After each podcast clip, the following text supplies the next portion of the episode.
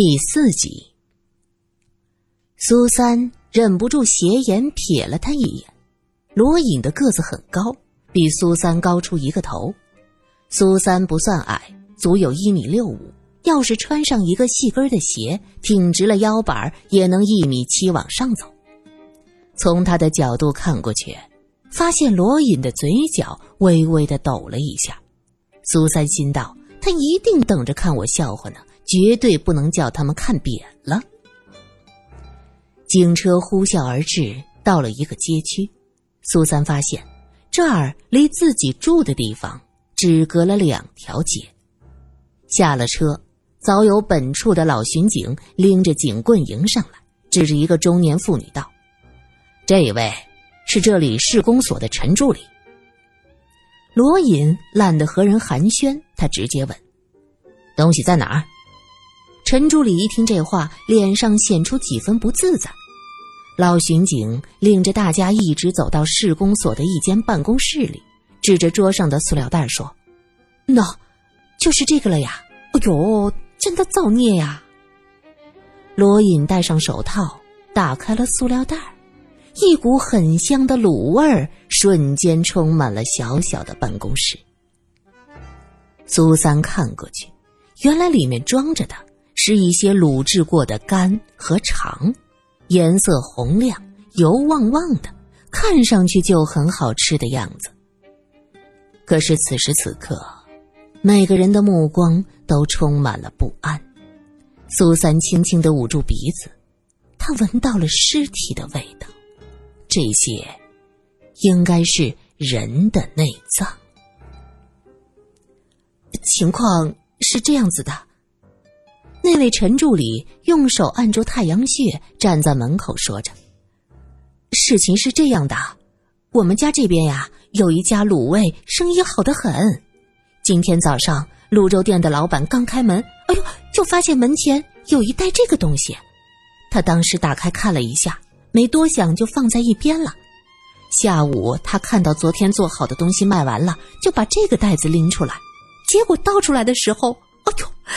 里面有一个人的耳朵，哎呀，把他吓坏了，赶紧到施工所来报案。罗隐皱着眉，翻卷着这堆东西，果然，里面有一片人的耳朵，已经卤制成了深红色，煮的时间很长，边缘已经绽开，露出里面的软骨。苏三吸了口气，他闻得出来。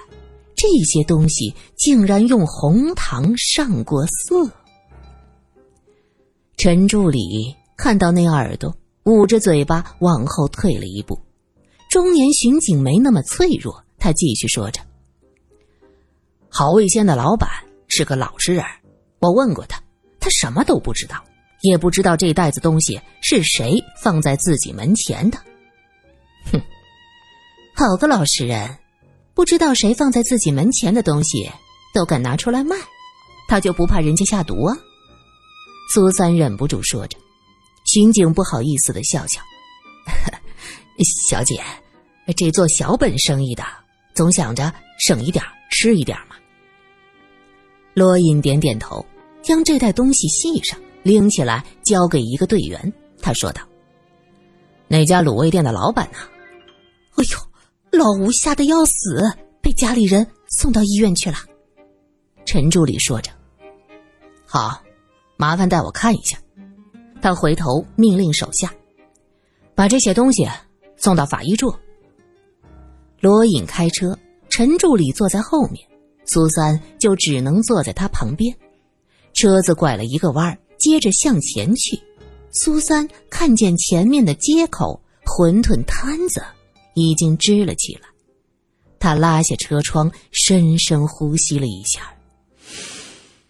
嗯，猪油的香气，还有热汤浇上去，紫菜和香菜虾皮瞬间吸走了热汤绽放出的混合香味。大概是他深呼吸的样子太过明显，陈助理在后头唠叨：“小姑娘，闹的心好大呀。”我都要吓死了，怕是一年都不敢吃卤味的，哪里见识过这样子的？阿姨，不是我心大，是这家馄饨真的好吃，汤头要用猪油点的，很正宗的。啊，哪里呀？哎呦，哎呦，不行不行！现在一想到吃，我都要疯掉了。阿姨连连摆手。你对吃很有讲究，那你说说，那包卤味里都加了什么料啊？罗隐问着。花椒、八角、桂皮，这些最基本的都加了，还加了点儿豆豉。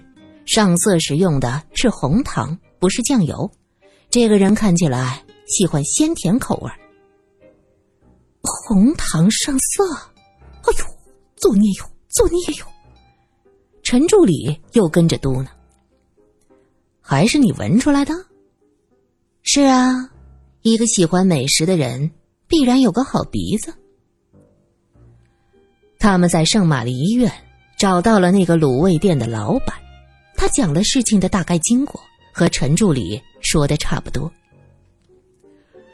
我真的没什么仇人，我哪知道为啥扔在我家门前啊？真是冤枉哦！我这条老命差点吓没了。这以后啊，看到什么心肝脾肺肾，我都有阴影，还不知道能不能继续做生意。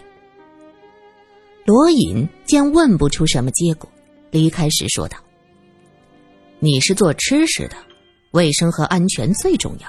捡到什么东西都想给人吃，这次是发现了耳朵，要是没那个耳朵，是不是就卖掉给人吃了？良心过得去吗？”阿叔，不要贪小便宜。苏三也跟上一句。从医院出来。先将市公所的陈助理送了回去，苏三也跟着下车说：“我也在这下车吧，我住的不远，过两个街口就到了。”罗隐不吭声，直接发动车子走了。苏三喊道：“哎，干嘛呀你？我直接下车就行了。”好好坐着，你家地址？苏三只能不情愿的报了地址。罗隐点点头道：“嗯。”果然离这儿很近。车子路过馄饨摊，苏三看到那姑娘抬头往这边看过来，便对她点头微笑。那姑娘笑着冲他挥了一下手。路灯下，明显看到她手上还沾着白色的面粉。车子停在楼下，罗隐探头看了一眼，说：“这公寓看着还不错。啊，安全最重要嘛。”苏三下了车，其实我自己可以走回来的。这附近都是要仔细搜查的区域。罗隐的手画了个圈说完启动车子就走了。苏三站在那儿想了一下，才明白，原来他认为凶手可能就在这附近活动，是为了自己的安全着想。可是就不能好好说话吗？这个人。苏三刚进门，就听见咚咚咚的敲门声。走到四楼，看到是赵太太在敲田玲玲的门。赵太太，你找田小姐呀？是呀，昨天收电费我没有零钱，一直等着她回来给她找零钱呢。哎呦，这人不在家呀？啊，可能是工作忙吧。苏三说着，就走上自己的阁楼。哼，个小妖精！能有什么好忙的？赵太太的言语间对田玲玲很是不满的样子。苏三踩着咯吱咯吱的楼梯爬上自己的小阁楼，打开门，只觉得今天一天都好刺激。别扭的罗探长，那些可怕的尸块，还有巷子口那个馄饨摊。他的鼻子能闻到别人闻不出的东西。馄饨摊的姑娘，明显有问题。此刻，赵太太也回到家，进门就喊：“小柯，小柯呀！”她打开儿子房间的门，里面空无一人。原来儿子并不在家，一定是被那个小妖精勾引走了，现在都不着家了。赵太太气恼的将手里的钥匙扔在门上。一大串哗啦啦落在地上。过了一会儿，她听到门外传来脚步声，以为是儿子回来了，拉开门，看见一个暗黑的影子一闪跑到楼下。赵太太一抬头，看到门口的牛奶箱子的门还在晃动着，打开箱子，果然里面是一瓶牛奶。他小次郎送个牛奶都神秘兮兮的，他嘴里嘟囔着，拎着牛奶就进了屋。清晨，苏三被一声惨叫声惊醒，他急忙在睡裙外套上一件毛衣，打开房门问道：“发生什么事了？”赵太太，你你怎么了？怎么了？快来人呐！快来人呐！是田玲玲的声音。惊慌失措，苏三顾不得锁门，急忙跑到三楼。只见赵太太瘫倒在地上，田玲玲伸手要去拉她，苏三急忙喊道：“哎，先别动！”他小时候在教会医院生活过，知道在不清楚病因的情况下不能轻易搬动病人。田玲玲蹲在地上，抬起赵太太的头，焦急的问：“那怎么办呢？”这时，冯伟华也听到声音，跑上来，大声的说：“哎呀，我去找医生！”赵太太忽然又发出一声惨叫，抬起胳膊，指着门口的纸盒子。赵太太，纸盒子怎么了？苏三问。赵太太指着纸盒，张大嘴巴，大口喘着粗气，好半天才喊道。头，小柯的头。冯伟华说道：“哎呀，谁这么可恶？一定是弄个理发店的东西吓唬你的呀！”因为是现场唯一的男人，他说着就抱起那个纸盒，一把揭开，接着发出惊天动地的惨叫声，手一抖，盒子掉在地上。咕噜噜的滚出了一个人头。苏三仔细一看，这个人眼熟啊，就是赵太太的儿子。田玲玲也开始尖叫了起来。苏三还算镇定，他急忙喊道：“报警啊！报警啊！”他冲下楼，对着巷子大声喊着：“刑警，醒醒，这里出事儿了！”正在对面街巡逻的警察吹着哨子跑过来，清脆的哨音划破了宁静的晨雾。罗隐皱着眉头凝视着赵柯的人头，似乎想从那双瞪得大大的眼睛里发现点什么。赵太太受的刺激太大，躺在沙发上呆呆的看着天花板，眼神木然。田玲玲抱着胳膊坐在一边。也是一脸的呆滞，冯伟华惊魂未定，一遍一遍重复的对着警员说道：“我以为是理发店的那种，哪晓得，竟然真的是个人头！我的天哪，吓死人了！怎怎么能有这种事儿？哎，苏小姐呀，你说这……哎呦，哎呦，哎呦，我的心！你认识他？”罗隐看了苏三一眼。指着这个盒子问道：“见过一面，赵太太的儿子，好像这几年一直在国外，才回来不久。我每天早出晚归，还是前天看到过他，平时没有往来。”罗隐点点头。昨天发现的骨头和肉都是女性的，而且是死亡几天了的，这人头却很新鲜。死亡时间不超过二十四个小时。那是当然，我前天还见过赵科，昨天早上也听到过他说话的声音。他是不可能一上午就变成一堆嗯那样的肉的。苏三说着，听苏三这样说，田玲玲不经意的往这边瞟了一眼。报应，报应啊！这时，里屋的赵太太忽然叫出来，她浑身发抖，手脚不住的抽搐。田玲玲吓得赶忙去按她的胳膊，冯伟华也吓得浑身发抖。探探探探长，他这是这这中中邪了。罗隐转身看过去，此时的赵太太已经嘴唇发黑，眼睛圆瞪，痛苦的抓着自己的喉咙，张大了嘴巴，却发不出声音。快，挂最近的医院，叫救护车！罗隐喊道。冯伟华哆哆嗦嗦的去挂电话，赵太太在抽搐几下之后，双腿一蹬，一动也不动。救护车呼啸而至，可是已经无力回天了。赵太太的死相极为恐怖，嘴唇乌黑，喉咙处被她自己抓得鲜血淋漓。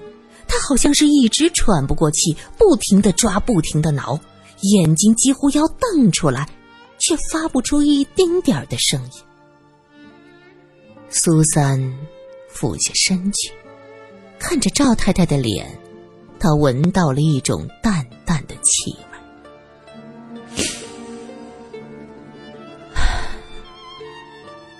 是蓖麻的气味。他低声呢喃：“你说什么？”是蓖麻毒素中毒。苏三低声重复了一遍：“又开始神神叨叨。我觉得你不该做记者，应该去做神婆。”罗隐出言讽刺：“赵太太的尸体暂时停放在医院，等待家属同意尸检，其他一干物证和人证都要被带回警局。”这时，罗隐看了苏三一眼，嘴角微微撇起，似笑非笑。苏三顺着他的眼睛看过去，才想到原来自己还穿着睡裙，外面只披着一件薄的毛衣外套。他急忙拽了一下外套。不好意思的说：“我需要回去换件衣服。”田玲玲搂住他的胳膊说：“，我也得回去换衣服。”罗隐开车送他们回家换衣服。下楼时，苏三问道：“玲玲，你昨天去哪儿了？”“昨天跳舞到半夜，我回来的时候你们都睡觉了，出来去厕所就看到赵太太大叫：‘哎呀，真是吓死我了！’”田玲玲说到这儿，又搂住了苏三的胳膊。那个冷面探长，你认识啊？我上午还有工作呢，能不能早点问完？我也是昨天才认识他的，而且似乎彼此并无善意。苏三见他吓得花容失色，就拍拍他的手臂道：“没事的，把你看到的事情都说出来就是了。警察也只是了解一下情况。”在警察局，田玲玲将事情完完整整的又说了一遍。你还记得自己是半夜什么时候回来的吗？罗隐问。记不清了，我喝了很多酒，怎么回来的都记不清楚了。田玲玲摇摇头。你半夜回来的时候锁门了吗？路过赵家门口，有没有发现什么异常？这个不好意思，我真的记不清楚了。我喝多了。田玲玲想了想，又摇了摇头，脸上现出羞愧的神色。其实我不是一直这样的，只是偶尔，偶尔，对吧，苏苏啊？田玲玲不好意思的笑笑，然后看向苏三。我。我是听到田小姐的叫声跑上楼的，哪里会想到这么多呀？哎呦，吓死我了，心脏病都吓出来了。冯伟华不住的拍打着胸口：“警察先生啊，你们可得早点破案呐！